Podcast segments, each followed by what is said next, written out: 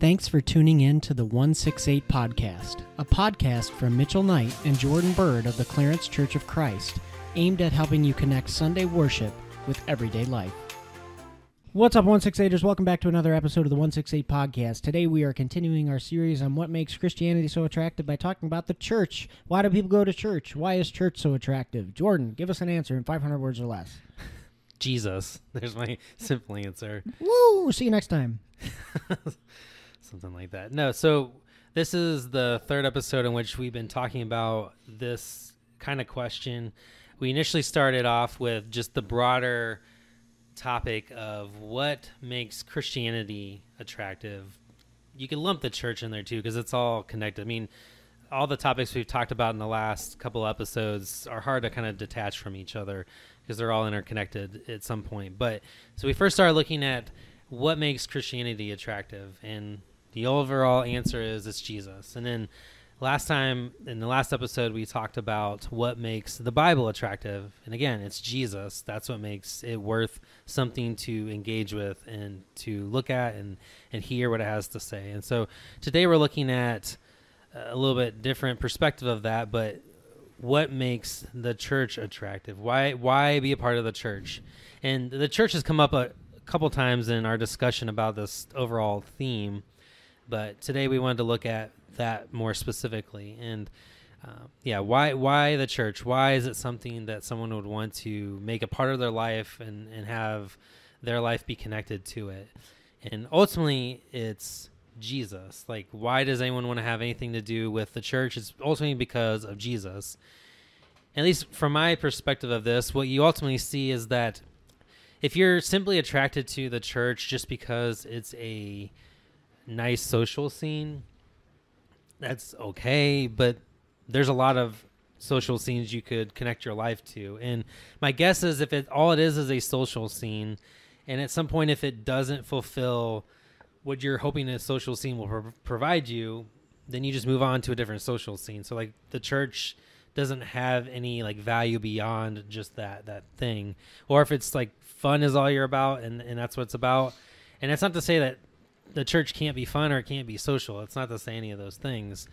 But if that's the overall thing that attracts you to the church, or the why the church has a draw to your life, or you connect yourself to it, I think at some point you're going to find yourself wondering, why why am I doing this? Because it's you might be thinking or tempted to think it doesn't fulfill that. And this is where Jesus is the, the more fuller answer to why church, why why be attracted to the church. Well, it's because in and through the church, we encounter Jesus in a way in which we can't encounter him otherwise. That that I think ultimately what we see throughout Scripture is that the church, and I think it's no surprise that in the New Testament, once Jesus has uh, departed and, and his followers are remaining, that the church that forms out of that wake is called the body of Christ, because there's an intimate connection between the life of Jesus and those who follow Jesus, which are known as the church. So that's that's a kind of the broader overview, I guess, of, of why the church is attractive and why um, I think you and me would say, like, that's why it's attractive to us. Um, what are some other ways you see that the church is attractive because of Jesus? Uh, well, I think Jesus has made us all uniquely, fearfully, and wonderfully, and we all definitely have our own special gifts and talents. I mean, you see this in Paul's writings uh, to the church in Corinth uh, and in his letter, uh, Romans, where he talks about how we're all members of one body, but we don't all serve the same function, and how that when one mourns, everyone should mourn. When one rejoices, everyone should be joyful. Um We need to be there for each other. Our relationships with Jesus aren't just something that happens in a vacuum just by ourselves. Um, we're part of a bigger picture, and what makes the church attractive is that we get to go to a place where we see other people who have an individual relationship with God, who are being regenerated and renewed, um, who people... Um, who God is working on to become more like his son, and we get to be encouraged by their walk. They get to be encouraged by ours. Uh, and it's a unique experience to be able to worship him with other people in community that we don't always get to do because we're just one person. So I think for me, it's ultimately, you know, who we are uh, in our identity. We're not the end-all, be-all. We have some special gifts, but we aren't everything, right? And then um, also it's a matter of community. It's something that we should want to do because we like to be around like-minded people, just as uh, being just being who we are as human beings. Uh, and we are able to lift each other up and encourage one another, because this walk of self-denial that we're on is tough, and um, God didn't want us to do it alone. So, I mean, you even see that throughout the entire ministry of Jesus. He always had multiple people with him, you know, multiple disciples, not just one. Um, you know, not just one person was baptized on the day of Pentecost, three thousand were, right? I mean, you see that theme of community even going back to the Old Testament and uh, and today. So those are my thoughts on them, on it. Yeah. Yeah, I think ultimately, like, what we see is that we encounter a greater degree of experiencing Jesus or God by participating in the church in a way in which we wouldn't per, we wouldn't experience God or Jesus if we were a part if we weren't a part of the church. Like, if we weren't a part of the church, we'd be missing out on encountering something about who God is and experiencing that here on earth. And so I think there's no surprise that, that there's a public or visual side to the body of Christ. It's it's not just something you can do sort of internally in, in yourself, like by yourself. Like, that's not church. Church involves you and other people. But it's also something you just can't do um, behind closed doors or in a vacuum, if you will. I mean, I think this is part of why during the, the period of when people weren't out as much during COVID, it was always sort of like this, you know, we can sort of do what we th- understand to be church or how we normally did worship online, but there was always this sense of like, this isn't the fullest version of what it's supposed to be. And th- cause, because there was like a public nature lacking there, maybe not in the sense that, like, obviously probably even more people could see it, but it wasn't, the relational part wasn't as lived out as it probably would be in person.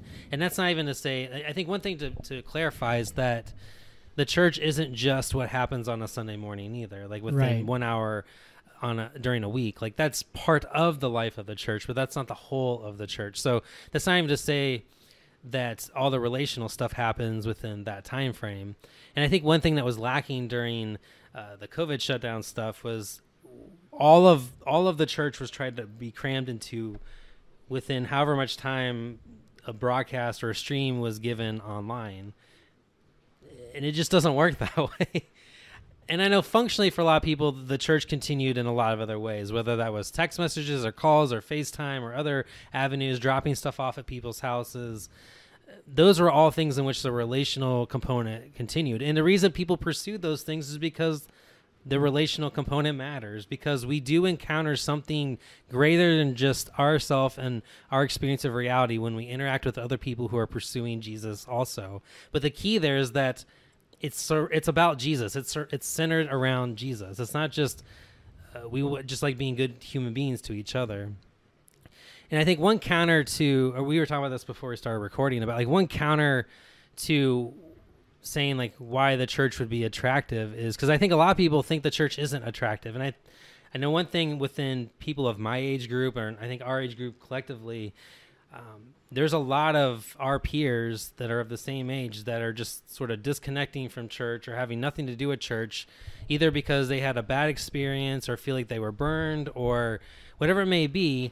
Um, they, they're like okay with God, but they're not okay with church. And for me, like, I have a hard time with that because I just don't know how you disconnect the two, because they're always intertwined. And that's not to say, like, you can't find something to fault with the people that meet as the church, because people aren't sinless. They're not faultless. They're going to mess up. So that stuff's going to be there. So I get it if there's stuff that aggravates you or has um, burned you or whatever, however you want to describe that. And it doesn't mean that any of that stuff is necessarily good or right. It, it probably needs to be dealt with, if, especially the greater degree that it is. But I do think there's a degree to which even within the disharmony that can happen within the church, that environment is an area in which even God wants to reveal himself through that. Yeah. In a way in which ev- you're not going to experience that degree or that quality of God apart from being within that situation. Which shouldn't be a surprise to us, because how does God reveal himself to us? Through Jesus dying, which is not an ideal situation. So I don't know why we, we would be surprised that God wants to also continue to reveal who, himself to us, and then through what seem like crummy situations in our own life. I mean, the hope here is that ultimately Jesus is trying to work in and through his people to reshape and reform them, to make them anew, to pull them out of the junk that they're in. So it doesn't mean that there's not going to be any junk that just gets wiped away, but it's, it's a reshaping that goes on there. And so, like, one of the things that came to my mind when we were thinking about this topic is, it's just always interesting to me, as messed up as the church in Corinth is, when you read about it in First Corinthians. I mean, you got like people sleeping with other family members and all sorts of just like wacky stuff. I don't understand it, but for whatever reason, God thought, hey, this is a, this situation is worth including in the scriptures, in the in the story that's going to get told generation to generation about who Jesus is and how to follow him.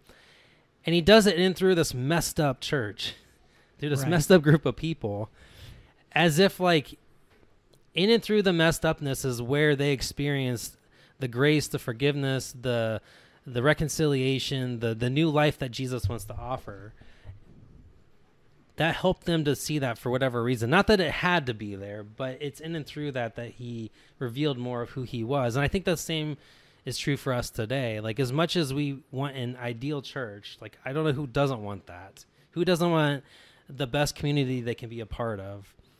But the broader thing is, I think, to step back and say, how how can I encounter more of who God is? How can I encounter more of who Jesus is in and through this body of people? Am I going to encounter more of who God is in and through a perfect situation, which no situation is going to be absolutely perfect? Or are you shortcutting yourself by trying to avoid conflict or issues within a church, to where God maybe wants to reveal more of his grace and forgiveness and all those things in your own life and also in the life of other people as well? So anyway, those are some other thoughts I have about it. Does anything from that kind of stick out to you, or any other thoughts you have? Yeah, I mean, I think God is present, is present in the midst of the disharmony and the weirdness and all the, the bad stuff that's in our lives.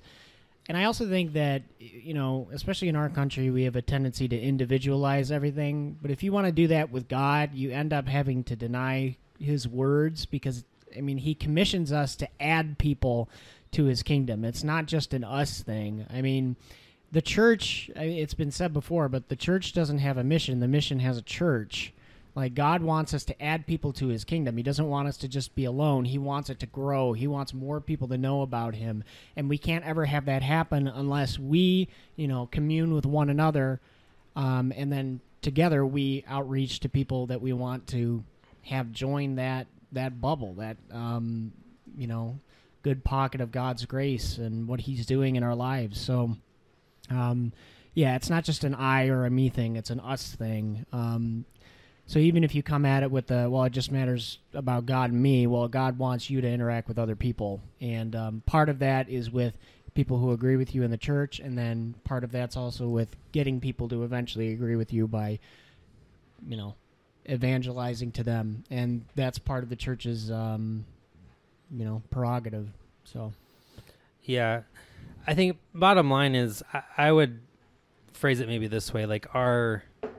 ultimately, are you attracted, or am I attracted to the church, or am I attracted to Jesus to then be a part of his church?